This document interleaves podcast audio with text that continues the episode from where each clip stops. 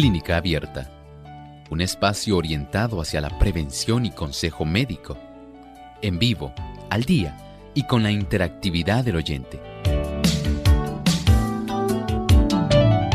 Clínica Abierta, poniendo al doctor a su alcance para un diálogo claro y honesto, porque nos importa su bienestar y salud.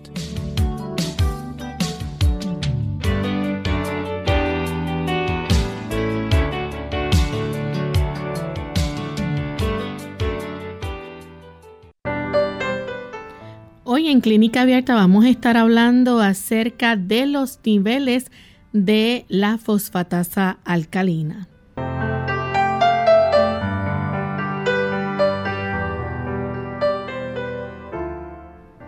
Un saludo muy especial a nuestros amigos de Clínica Abierta. Nos sentimos contentos nuevamente de tener esta oportunidad para llevarles a ustedes información de salud que a todos nos concierne y que nos ayudan a mantener un estilo de vida saludable. Agradecemos a todos los que están en sintonía en esta hora y esperamos que puedan disfrutar de nuestro programa en el día de hoy. Saludamos de forma muy especial a todos aquellos que se encuentran conectados a través de las redes. En especial queremos enviar un saludo a todos nuestros amigos que nos escuchan a través de Radio La Voz de la Esperanza 97.5 FM en Uruguay y también a través de 102.3 al norte en Tacuarembo, Uruguay. Así que para ustedes un gran saludo y sean todos bienvenidos. También damos una cordial bienvenida al doctor Elmo Rodríguez. ¿Cómo está en el día de hoy, doctor? Saludos cordiales, Lorraine. Muy feliz de estar nuevamente aquí con tantos amigos en Clínica Abierta y esperamos que la información que tenemos para este día pueda ser muy útil, práctica para cada uno de ustedes. Así es. Queremos entonces en esta hora dejar con ustedes el pensamiento saludable para esta ocasión. El pensamiento saludable dice así, nuestro cuerpo pertenece a Dios él pagó el precio de la redención por el cuerpo como también por el alma. No somos nuestros, porque hemos sido comprados por precio. Glorifiquemos pues a Dios en nuestro cuerpo y en nuestro espíritu, los cuales son de Dios. El Señor desea que nosotros reconozcamos que somos propiedad del Señor no podemos sencillamente hacer con nuestro cuerpo lo que nosotros deseemos. El Señor desea que usted comprenda la importancia que usted tiene para Él. Usted le pertenece a Él. Él le ha dado a usted su cuerpo, a mí me ha dado el cuerpo, pero tan solo somos mayordomos de este cuerpo que el Señor nos ha dado. Comprendamos pues la importancia que para Dios tiene el que nosotros conservemos nuestro cuerpo dentro de la mejor condición de salud posible. Él desea que nosotros tengamos ese reconocimiento de importancia respecto al cuidado que le prodigamos a nuestro cuerpo, permitiendo que haya en nuestra vida buenos hábitos de salud que faciliten el que este cuerpo se pueda conservar en la mejor condición posible. Y por supuesto, Él ha prometido bendecirnos, dándonos de su gracia, dándonos de su poder para que nosotros podamos tener la fuerza y la sabiduría para poder conservar en la mejor condición posible nuestro cuerpo. Gracias, doctor, por ese pensamiento y estamos listos entonces para comenzar con nuestro tema en el día de hoy. Vamos a estar hablando acerca de de la fosfatasa alcalina. Y vamos a dejar que entonces el doctor nos diga de qué se trata esto, qué es la fosfatasa alcalina, qué función cumple en nuestro cuerpo. Miren, la fosfatasa alcalina es en realidad un químico que está circulando en nuestra sangre, es una enzima. Y esa enzima circula en nuestra sangre y por supuesto la presencia de esta enzima puede indicar varias cosas. Una de ellas, por ejemplo, puede decirnos cómo está funcionando nuestro hígado. Puede también indicar cómo está el metabolismo de nuestros huesos. Puede decirnos cómo está la vesícula. Hay una serie de diferentes tipos de indicaciones que este tipo de enzima, mientras se eleva o se reduce, puede proveernos una información que es muy importante para nosotros. Doctor, ¿y hay un examen que pueda medir o nos deje saber cuánta cantidad de esta enzima está corriendo o circulando por nuestra sangre? Por supuesto, sabemos que muchas personas eh, se les ordena el practicarse una prueba de una química sanguínea. En esta química sanguínea se encuentra precisamente esta enzima que se llama la fosfatasa alcalina. Y esta fosfatasa alcalina, entonces, de acuerdo a los niveles que presenta, puede indicarnos trastornos que el médico sospecha que la persona puede tener. Así que una sencilla muestra de sangre puede aportar mucha información en cuanto a diferentes situaciones que químicamente pueden estar desarrollándose en nuestro interior. El hecho de que esos niveles de esta enzima sean anormales es que pueda estar sugiriendo esto.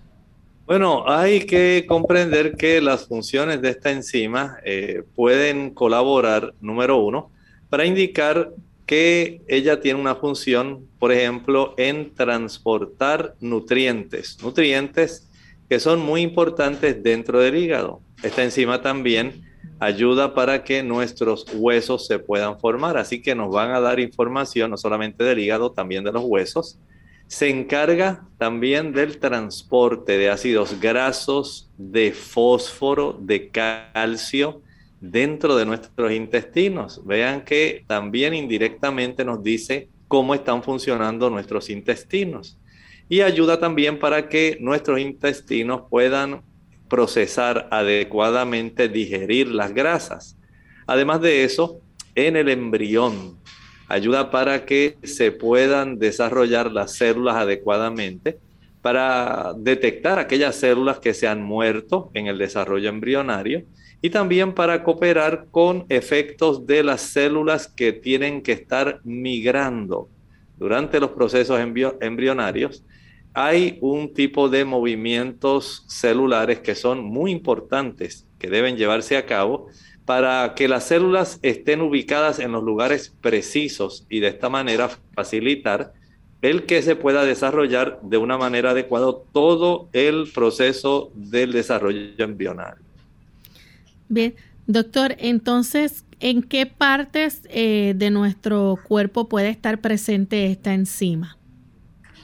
Esta enzima, tal como estábamos viendo, va a estar presente en el hígado, va a estar presente en la vesícula, va a estar presente también en el intestino y básicamente a nivel embrionario. O sea que hay una amplia gama porque los efectos que tiene esta enzima son muy importantes. Esta enzima, en realidad, desde el punto de vista químico, la componen dos monómeros y estos monómeros son conjuntos proteicos en sí, pero están acompañados de ciertos tipos de minerales, minerales como magnesio, tienen que ver con el aspecto de las proteínas, de, las, de los procesos de captación, y así hay una diversidad de estos tipos de, digamos, procedimientos que este tipo de enzima lleva a cabo.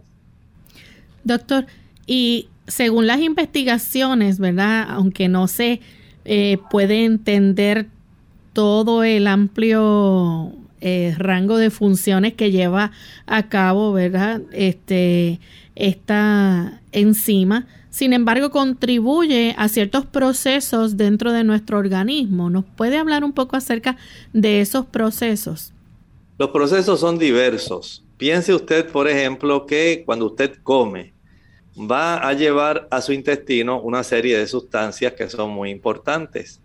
Por ejemplo, si usted tiene a su alcance la oportunidad de consumir una buena cantidad de legumbres, garbanzos, lentejas, y usted sabe que esto debe ser transportado desde el intestino hasta el hígado, donde entonces el cuerpo va a procesarlo de una forma que pueda ser asimilable. Gracias a la intervención de esta enzima, tenemos la oportunidad de que muchos de estos aminoácidos puedan entonces procesarse de una forma que puedan ser fácilmente distribuidos a nuestro cuerpo y las células entonces los puedan aprovechar. Sí podemos pensar que facilita que se puedan absorber, digamos, eh, átomos de fósforo que vienen también en una serie de aminoácidos que nosotros tenemos que son muy importantes, átomos de calcio, entonces sabemos que nuestros huesos se van a beneficiar, pero es gracias a estos procesos donde ocurren, eh, digamos, la facilidad para que esta enzima pueda trabajar.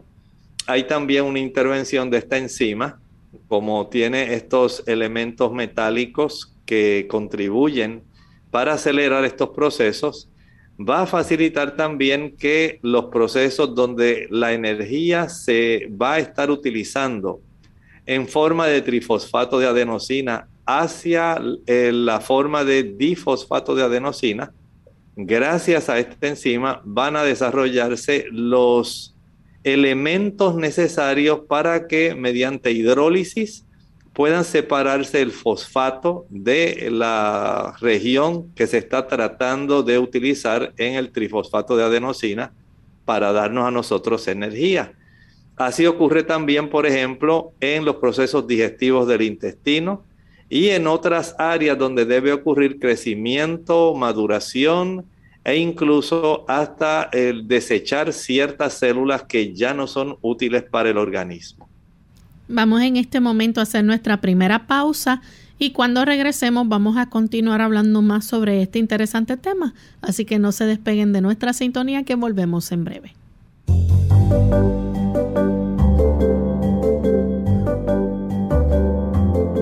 Prevención es salud. Infórmate y aprende. Comer carne a la brasa incrementa el riesgo de Alzheimer y diabetes.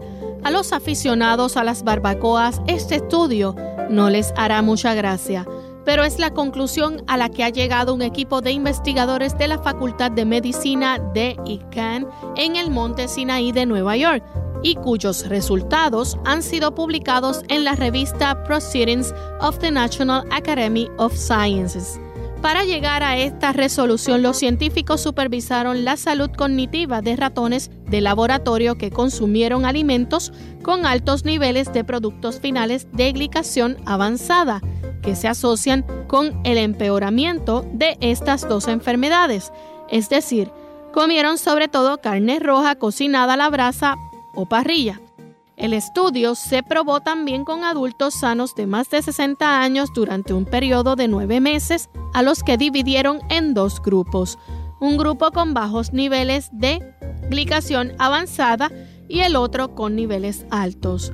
Los resultados de ambos experimentos determinaron que los sujetos con altos niveles de glicación avanzada en la sangre desarrollaron deterioro cognitivo y demostraron signos de resistencia a la insulina confirmando así que la ingesta de carnes a la brasa o carnes a la parrilla puede aumentar el riesgo de enfermedades como el de Alzheimer y la diabetes.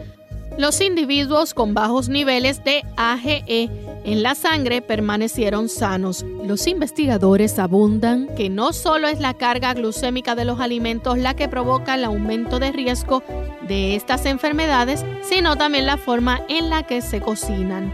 Así pues, las carnes procesadas por calor se convierten en una amenaza para la salud del ser humano.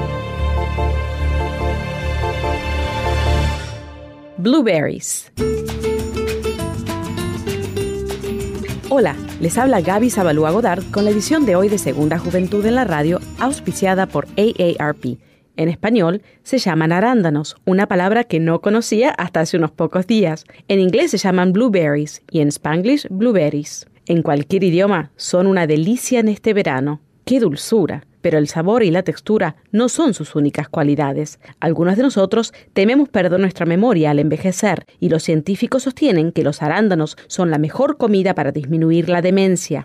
Investigadores que estudian las propiedades de los arándanos han descubierto que pueden contrarrestarse en alguna medida la pérdida de memoria y de movimiento que sobrevienen con el envejecimiento. Pero antes de correr a llenar tu boca, recuerda que todos los estudios hasta la fecha se han efectuado exclusivamente con ratas. Las ratas que comen blueberries han desarrollado más inteligencia y tienen más coordinación que las ratas que comen otros alimentos. Los científicos piensan que los pigmentos que le dan color a la fruta aumentan la fusión de las células del cerebro. Un científico del Instituto Nacional sobre el Envejecimiento manifiesta que comer muchos arándanos tiene sus beneficios, pero aclara que, por el momento, solo es una conjetura. ¿Y tú? ¿Planeas agregar arándanos a tu cereal, mantecado y hasta tu arroz con habichuelas?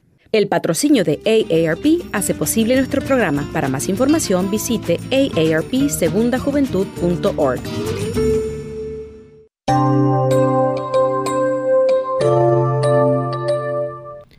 Ya estamos de vuelta en Clínica Abierta, amigos, y hoy estamos hablando acerca de la fosfatasa alcalina. Tenemos con nosotros al doctor Elmo Rodríguez que nos está explicando la función que lleva a cabo esta enzima, ¿verdad? Eh, sin embargo, los procesos que se llevan a cabo y su función que contribuye, ¿verdad?, al funcionamiento también de nuestro cuerpo. Eh, doctor, es importante, ¿verdad?, que para saber el nivel de esta enzima en la sangre, pues se toma precisamente una cantidad de sangre, una muestra de sangre. Ocurre principalmente cuando el médico pudiera sospechar que hay algún tipo de situación, especialmente en el hígado. Los problemas en el hígado, eh, por ejemplo, si la persona se está eh, observando que está adquiriendo un tinte color amarillo, Sí, se observa también que desarrolla muchas náuseas, si hay vómitos, si la persona comienza a sentirse muy cansado, si está de una manera inexplicable perdiendo peso o si comienza a tener una coloración de la orina bastante oscura. Entonces el médico ya sospecha que hay alguna situación que está afectando y decide entonces como parte de su estudio y de la química sanguínea ordenar al paciente que se haga este tipo de, digamos, estudio que facilita que pueda entonces darse un mejor conocimiento de cómo se encuentra su función hepática. Así que el médico si sospecha entonces de que haya algún órgano del cuerpo que se esté afectando por esto, va a ordenar que se entonces se emita un examen del nivel de fosfatasa alcalina en sangre. Así es, principalmente si es del hígado, pero como no está limitada exclusivamente al hígado, por ejemplo, si hubiera sospecha de algún tipo de afección ósea, si hubiera algún tipo de afección en la vesícula biliar, en los riñones, en los intestinos. Esto le da entonces al médico una herramienta para poder corroborar junto con lo que está diciendo eh, el paciente en el historial clínico, le ayuda para tener una mejor comprensión de lo que está ocurriendo internamente en este paciente. ¿Cuál es el nivel normal entonces de fosfatasa alcalina?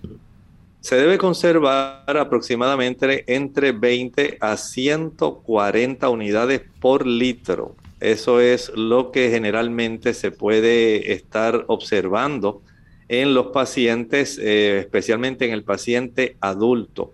Pero también debemos comprender que no es un examen exclusivo de adultos, también puede eh, revisarse en los niños, porque a veces los niños pueden tener ciertos trastornos de crecimiento y como esto tiene que ver mucho con el metabolismo óseo, el saber que el niño tiene cifras adecuadas de esta fosfatasa alcalina, le da al médico este tipo de ayuda, al igual que ocurre también, por ejemplo, las damas que no tienen una buena cantidad de densidad ósea.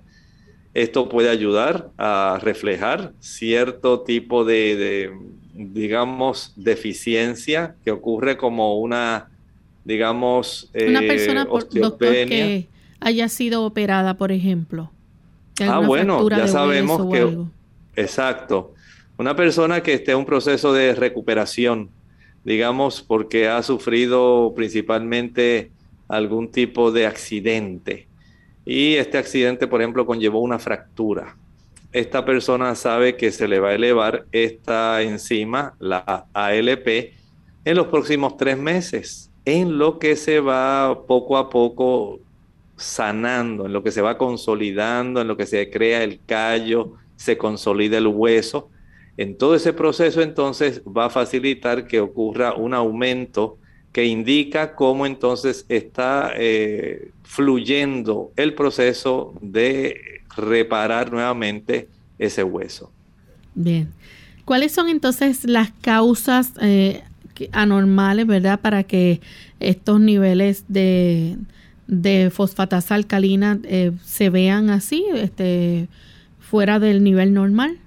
Por ejemplo, digamos si una persona tiene cálculos en su vesícula biliar, la presencia de esos cálculos en la vesícula biliar ayuda, ¿verdad?, para que estos niveles, al facilitarse cierto grado de obstrucción, puedan entonces dar esa elevación de este tipo de enzima sanguínea. Hay también algunos casos donde si hay condiciones hepáticas, condiciones que tienen que ver con los huesos en sí, obstrucciones del hígado, todo esto puede entonces reflejarse sencillamente en la forma como la cifra de esta enzima hepática comienza a elevarse o si es la enzima ósea, porque no es una enzima que sea exclusiva solamente del hígado los huesos. También la podemos encontrar en nuestro sistema intestinal. Doctor, y aparte de eso, si una persona, por ejemplo, tiene, digamos, cáncer de hígado. Claro que sí, en el cáncer de hígado se va a elevar. También se puede elevar si la persona tiene, por ejemplo, inflamación de la vesícula.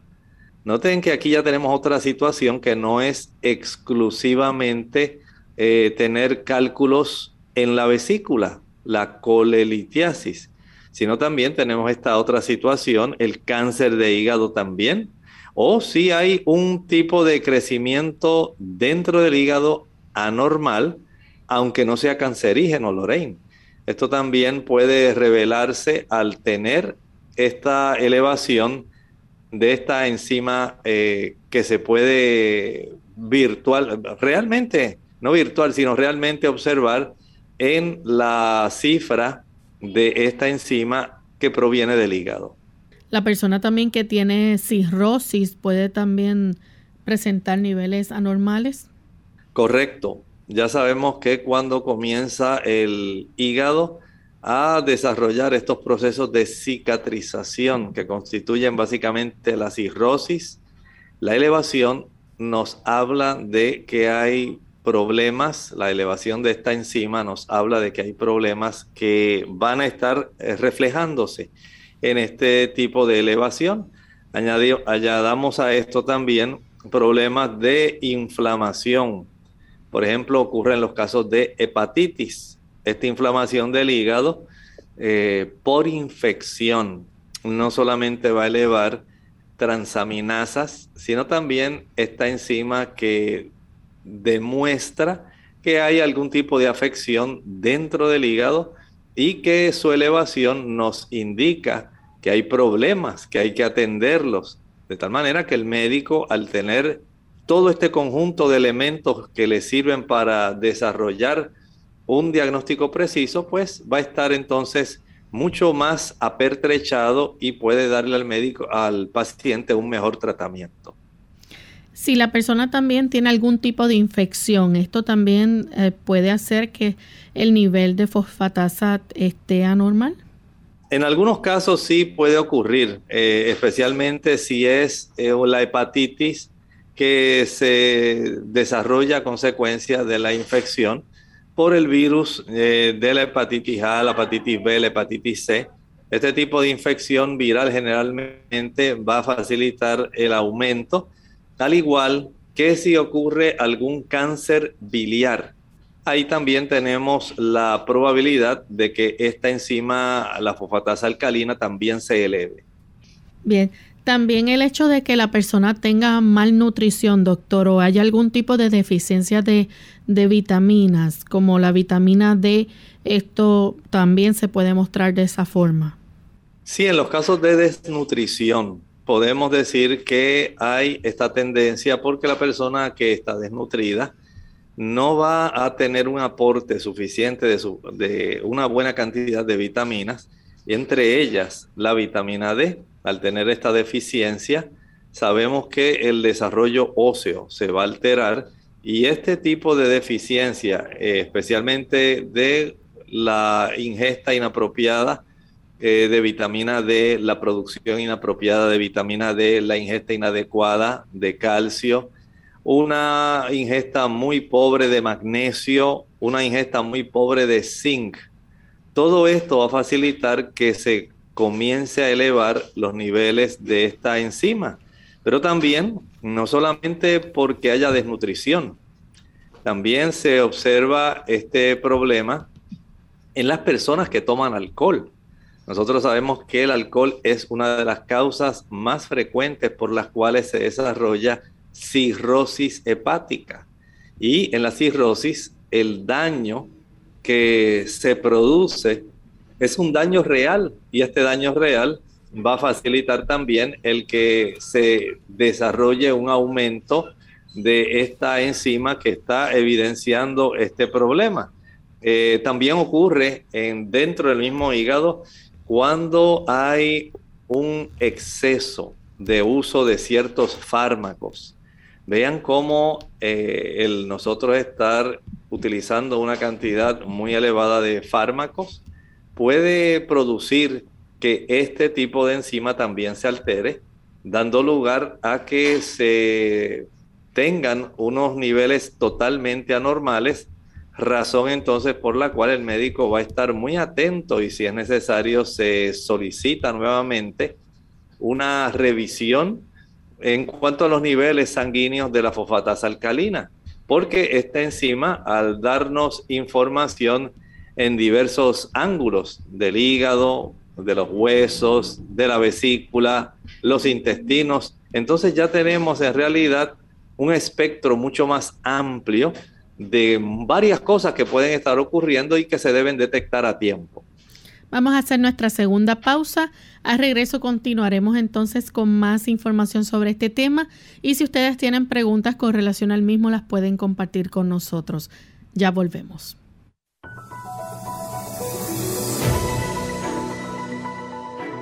Si usted es una persona adicta a la nicotina y está buscando abandonarla, pueden existir varios síntomas que le harán más difícil que usted deje ese mal hábito. Entre estos síntomas está la irritabilidad, la ansiedad, la dificultad para dormir y de concentrarse, además el estreñimiento y la diarrea, también el cansancio, depresión, dolores de cabeza y ansias de nicotina. Pero hay buenas noticias. Existen principios que le pueden ser de gran ayuda. Tome como mínimo 8 o 10 vasos de agua cada día Báñese por lo menos una o dos veces al día para eliminar las impurezas del cuerpo. Haga ejercicio al aire libre y al sol. Respire profundamente al aire libre. Tenga una dieta sencilla, saludable, que conste de frutas, vegetales, granos integrales, nueces y semillas. Absténgase de toda bebida alcohólica y de la cafeína. Descanse bastante, pues la fatiga agrava el estrés. Y no olvide pedir la ayuda de Dios. Él la ha prometido.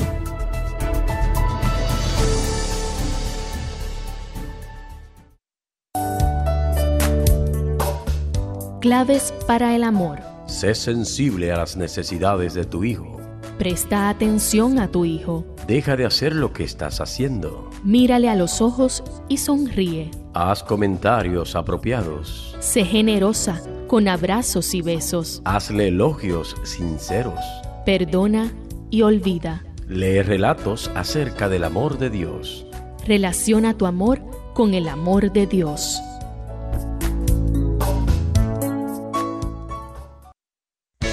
Unidos con un propósito, tu bienestar y salud. Es el momento de hacer tu pregunta llamando al 787-303-0101 para Puerto Rico, Estados Unidos 1-866-920-9765 y llamadas internacionales al 787-763-7100 o al 787-282-5990. Clínica Abierta, trabajando para ti.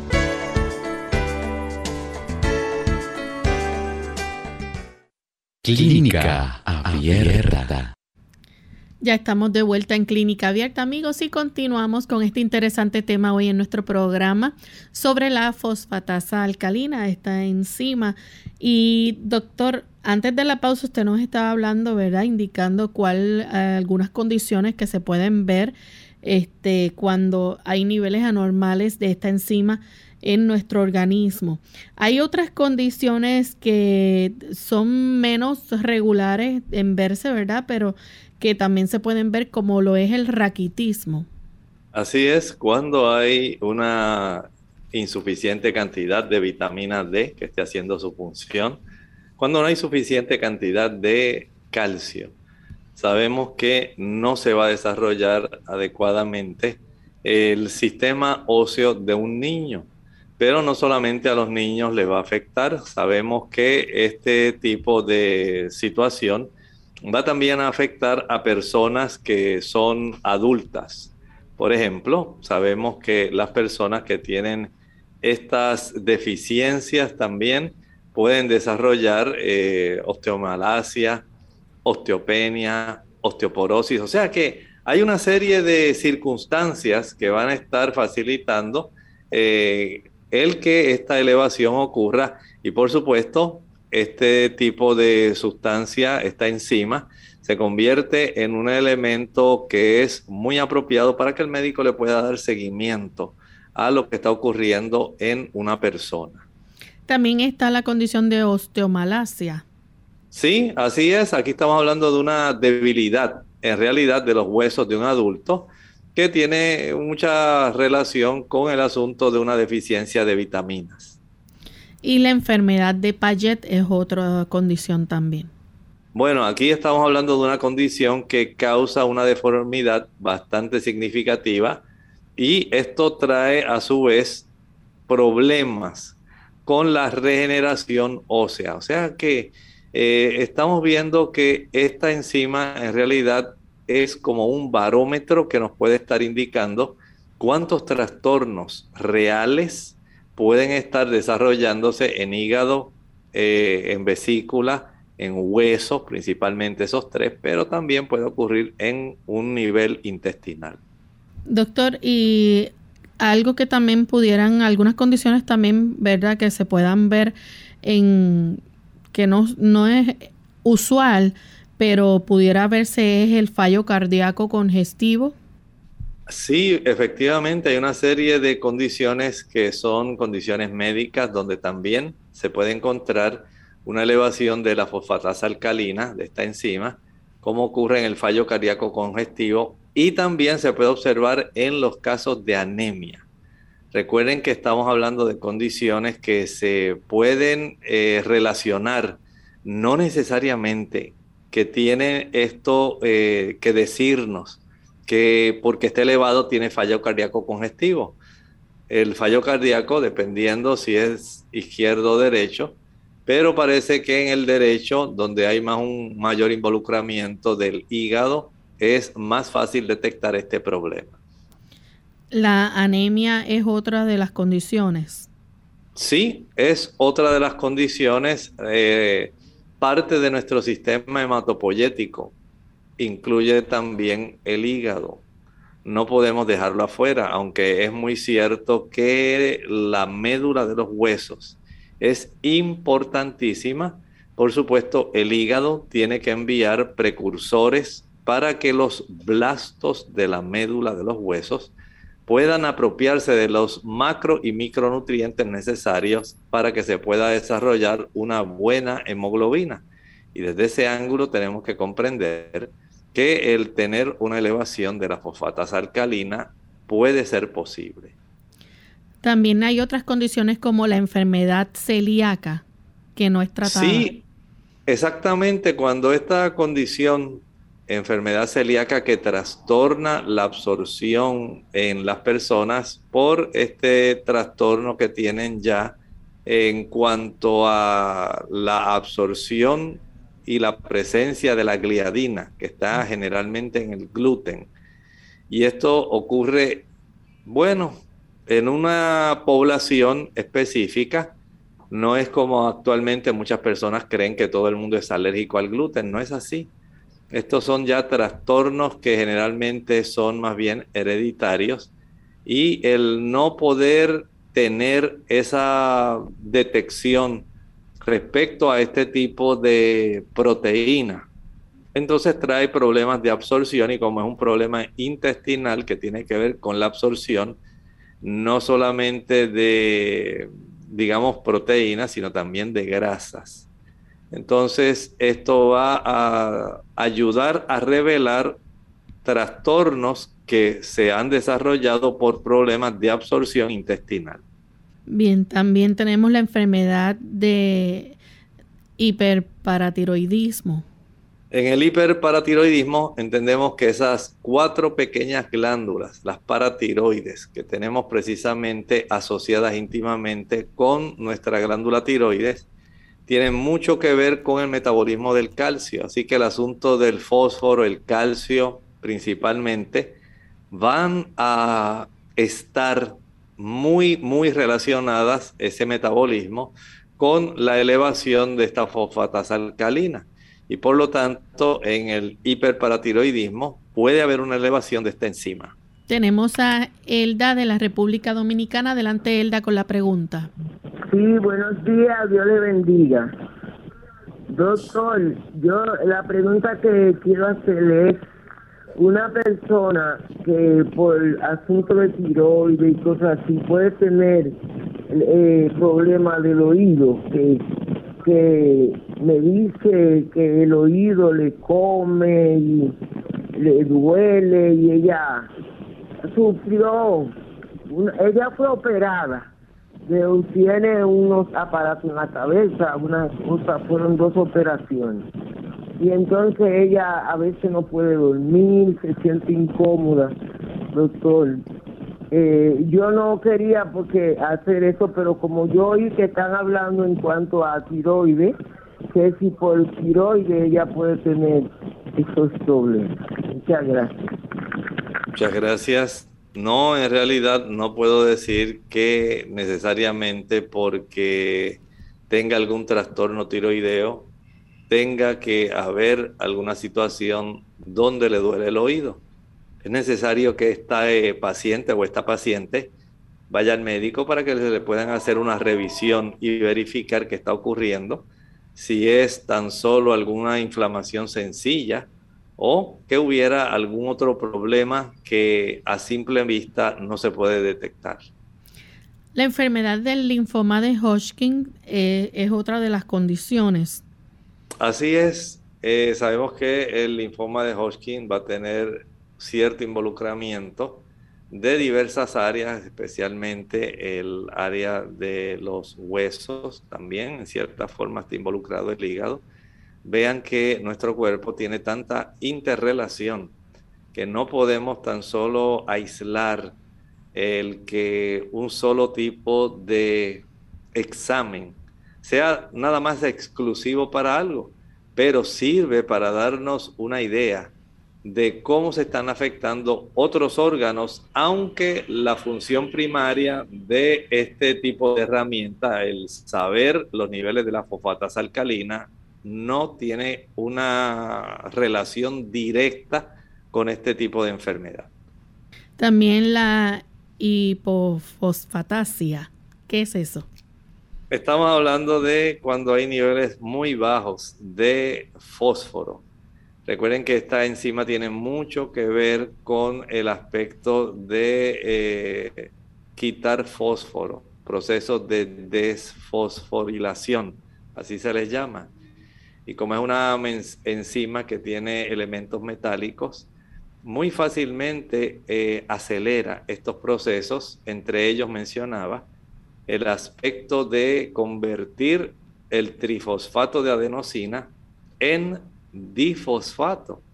Y al hacer esto, por supuesto, se libera energía. Esto entonces se constituye en algo muy importante para el organismo. Pero cuando por alguna razón pueden ser problemas de la, de la paratiroides, problemas de absorción intestinal, problemas de desnutrición, no hay una cifra adecuada de eh, fosfatos en nuestro cuerpo, entonces esta enzima va a demostrar que hay una elevación y nos hace sospechar que tenemos este tipo de situación eh, metabólica que tiene que ver con aspectos nutricionales y que está causando esta elevación de la fosfatasa alcalina. Hay infecciones también, algunas de ellas por bacterias. Algunas infecciones por bacterias también pudieran elevarlas, pero no quiere decir que en todas las infecciones tiene que haber esta elevación. Ocurre y en algunos casos se puede correlacionar, pero no quiere decir que en todos los casos que hay infecciones por bacterias tiene que elevarse. La colitis ulcerativa es otra de las condiciones. Por supuesto, cuando hablamos del intestino sabemos que hay una situación donde tiene que intervenir, por supuesto, en el aspecto del transporte eh, este tipo de enzimas, facilitando que pueda haber una mejor absorción. Pero en este caso, entonces tenemos ya una situación donde es tanta la inflamación en el colon, que se facilita este tipo de daño a la mucosa ocurriendo una elevación de esta enzima eh, tan importante. La enfermedad de Wilson también es otro de los casos. Así es, esta enfermedad donde ocurren unos aspectos degenerativos, no solamente en la zona del hígado, sino también en otras áreas de nuestro cuerpo, va a demostrar que al tener elevación se sospecha que evidentemente está ocurriendo un daño a nivel hepático. ¿El cáncer de seno puede estar también entre estas condiciones? Cáncer de seno y cáncer de próstata, los dos están cursando con problemas de la fosfatasa alcalina, elevación. Y al tener esta elevación, por supuesto, tenemos esta situación preocupante donde al elevarse junto con otros estudios, por ejemplo en el caballero, el antígeno prostático específico, en la dama eh, la sonomamografía, el ultrasonido mamario, eh, la mamografía y otros estudios que se hacen pueden corroborar lo que se ha podido detectar en esta elevación que ocurre en la fosfatasa alcalina.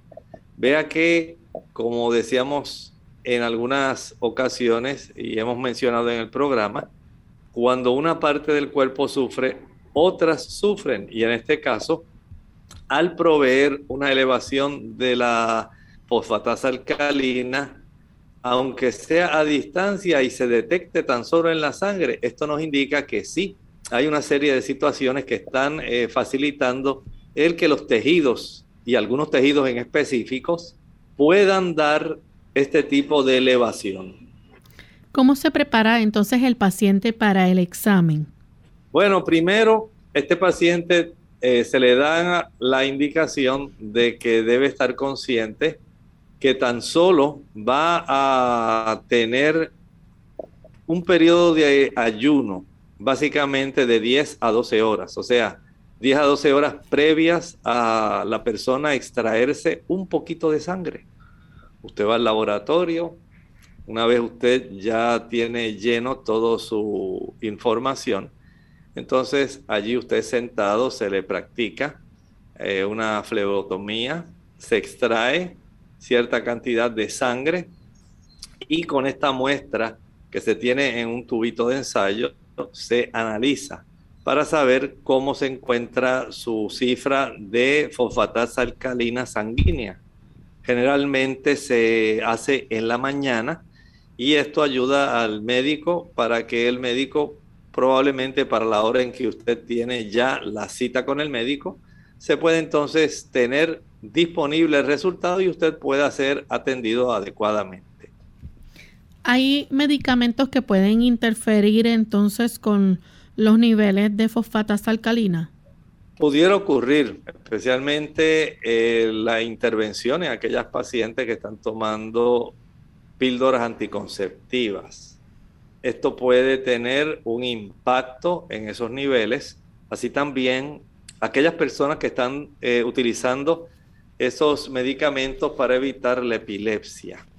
Estas son dos categorías de medicamentos que pueden alterar, interferir con estos niveles de fosfatasa alcalina.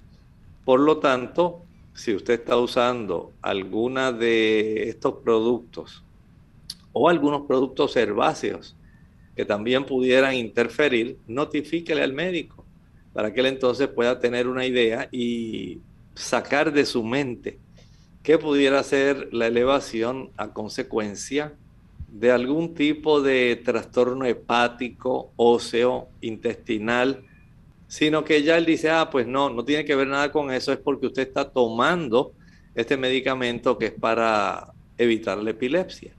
Y ahí el médico entonces tiene mejor información, correlaciona y es muy probable que usted tan solo al saber esto se pueda conformar con practicarse un examen un poco más adelante para saber cómo va la evolución en sí de su problema. ¿Qué significan entonces los resultados eh, para saber, verdad, eh, qué es lo más común eh, cuando están altos, cuando están bajos? Háblenos un poco de eso. Bueno, en, en, este sentido podemos tener la seguridad de que una vez ya tengamos los resultados, por ejemplo, podemos saber si hay condiciones hepáticas, si hay algún tipo de obstrucción hepática, porque eh, la fosfatasa alcalina elevada puede dar ese tipo de indicación, al igual que si hay condiciones en la vesícula biliar, como por ejemplo el desarrollo de cálculos, cálculos biliares. Nos ayuda a saber eh, esta elevación que esto está ocurriendo y por supuesto el ultrasonido que se envía a hacer abdominal ayuda a dar un poco más de información. Las condiciones que son óseas, condiciones de crecimiento anormal y ocasionalmente algunos tipos de cáncer, especialmente si ha sido metastizado a hueso.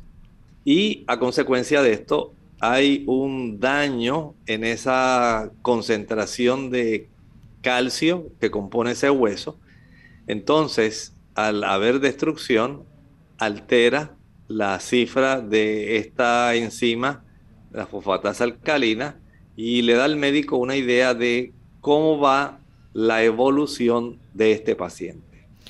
Es importante eh, que la persona, por ejemplo, se haga otro tipo de examen o que el médico mande otro tipo de examen si hay síntomas que no estén relacionados a esto? Por supuesto, y a veces también habiendo síntomas que estén relacionados, por ejemplo, si hay alguna obstrucción, ordenar un estudio, por ejemplo, de niveles de bilirrubina. Le da al médico una buena idea de lo que está ocurriendo con el hígado.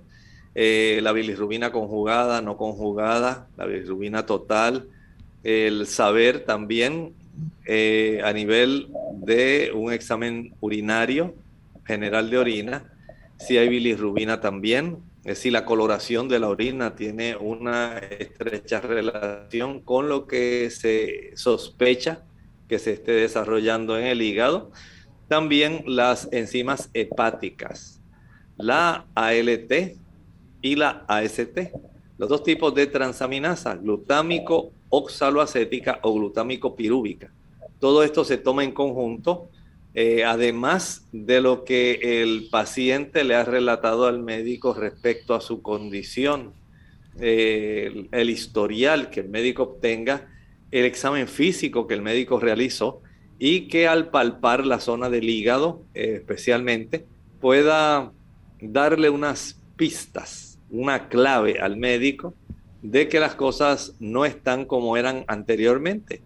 Y de esta forma entonces el médico dice, bueno, lo que pude obtener al hacer el interrogatorio, lo que palpé, el tipo de sensibilidad y molestia en el área del hipocondrio derecho, donde está el hígado, y la corroboración de esta elevación de la fosfatasa alcalina, definitivamente me ayudan a sospechar que aquí hay un problema mayor que puede estar relacionado con el hígado, con la vesícula. Doctor, si digamos que la persona tiene los niveles de fosfatasa alcalina altos, pero los, las pruebas que se hace, por ejemplo, del hígado son normales, ¿qué problema pudiera estar eh, sugiriendo esto? Bueno, en ocasiones pudiera haber cierta elevación, especialmente en los casos de infecciones bacterianas, pudiera ocurrir. Pudiera ocurrir también en los casos de cáncer, como estábamos hablando, en los casos donde también hay algunos problemas de insuficiencia cardíaca o de insuficiencia renal. Vean que la información que nos provee este tipo de eh, prueba es bastante amplia y nos da un espectro bastante amplio de algunos de estos órganos que pueden estar afectándose y que el médico al sospechar dice, bueno, no está amarillo, eh, no tiene problemas directamente con la elevación de la bilirrubina, no hay transaminasas que estén elevadas, entonces comienza ya a descartar que haya alguna situación que sea específica del hígado y comienza entonces a barajar algunas opciones de diagnóstico, si hay trastornos óseos, si hay trastornos intestinales, ¿qué está ocurriendo? Entonces ya el médico puede ir indirectamente, teniendo una idea mucho más específica dirigida a otro órgano que lo necesita. ¿Perdone? ¿Es, ¿Es raro que la persona tenga niveles bajos de fosfatasa alcalina? Sí, esto puede ocurrir especialmente cuando eh, esta persona ha estado utilizando por mucho tiempo, eh, digamos, ha estado padeciendo, digamos, de desnutrición si esta persona está con niveles muy bajos de vitaminas, de minerales. Hay situaciones, ¿verdad?, que pueden corroborar que esto pueda, por de la cronicidad, de la severidad, puede ocurrir que esos, esas cifras estén muy bajas. Pero no siempre tiene que ser así. A veces estos trastornos como una enfermedad celíaca que no ha sido tratada, los casos de desnutrición. Todo esto pudiera estar facilitando, ¿verdad? Que haya unos niveles demasiado bajos y entonces ya el médico dice, bueno, aquí es todo lo contrario. Generalmente a las personas eh, se les puede conseguir cuando hay trastornos bastante severos una cifra bastante elevada, pero en este caso estoy notando que es todo lo contrario, es una cifra muy baja. Y el médico pues va a tener una inclinación a buscar eh, especialmente deficiencias, eh, como puede ocurrir en los niños, como puede ocurrir también en las personas que tienen eh, este problema con el uso del alcohol, que ya son alcohólicos.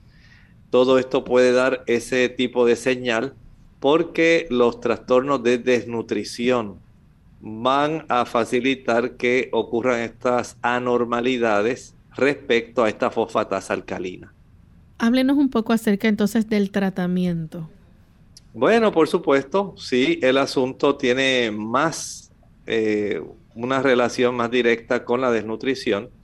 Entonces, brindarle a las personas una alimentación adecuada que sea rico en, por ejemplo, frutas, vegetales, eh, y otros productos macro y micronutrientes, especialmente micronutrientes para aportar calcio, magnesio, eh, las vitaminas, como por, por, ejemplo la vitamina D.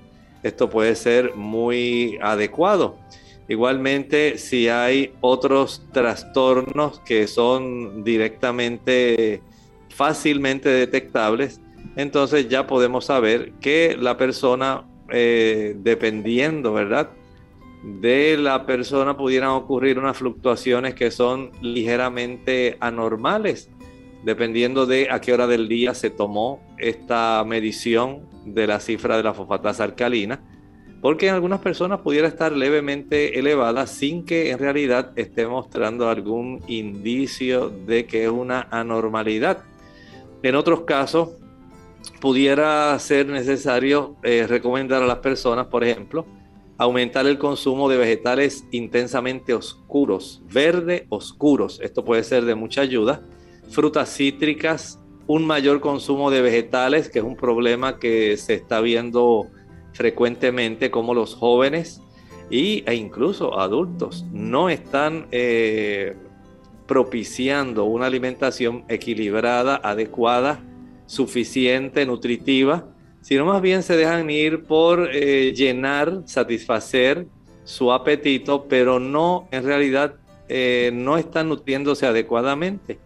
Y el entender que consumir una dieta o una alimentación más equilibrada, con más frutas, más cereales, esto puede ayudar para que usted pueda tener una mejor eh, formación, por un lado, de la fosfatasa alcalina, porque esta enzima, si usted no ingiere lo que necesita, pues por supuesto no se va a desarrollar. Si no se desarrolla, usted no va a tener suficiente energía, no va a tener una buena osamenta, no va a tener una buena función hepática. Y lo que deseamos es que la persona pueda conservar una salud óptima en todos los ámbitos.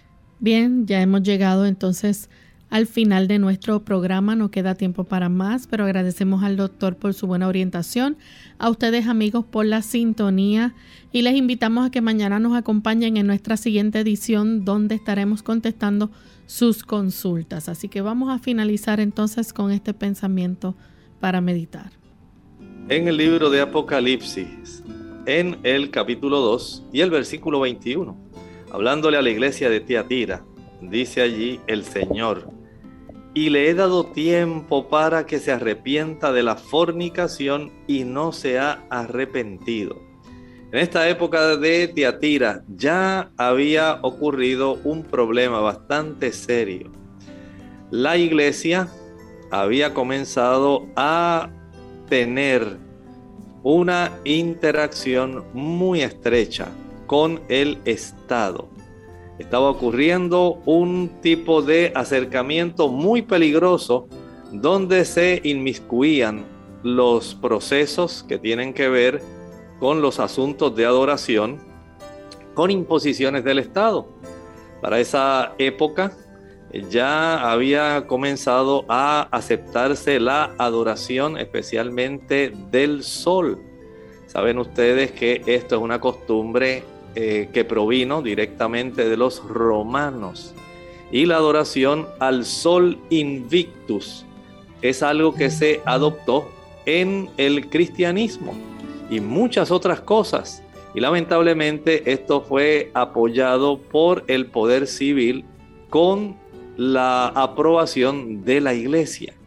Y así comenzó un proceso que la Biblia conoce en este caso como fornicación, ese tipo de acercamiento impropio. De esta forma, queremos también seguir dando más información a nuestros amigos, pero Lorraine, nuestro tiempo ha finalizado. Gracias, doctor, por compartir con nosotros en esta edición. A ustedes, amigos, nosotros nos despedimos y será entonces hasta el siguiente programa de Clínica Abierta.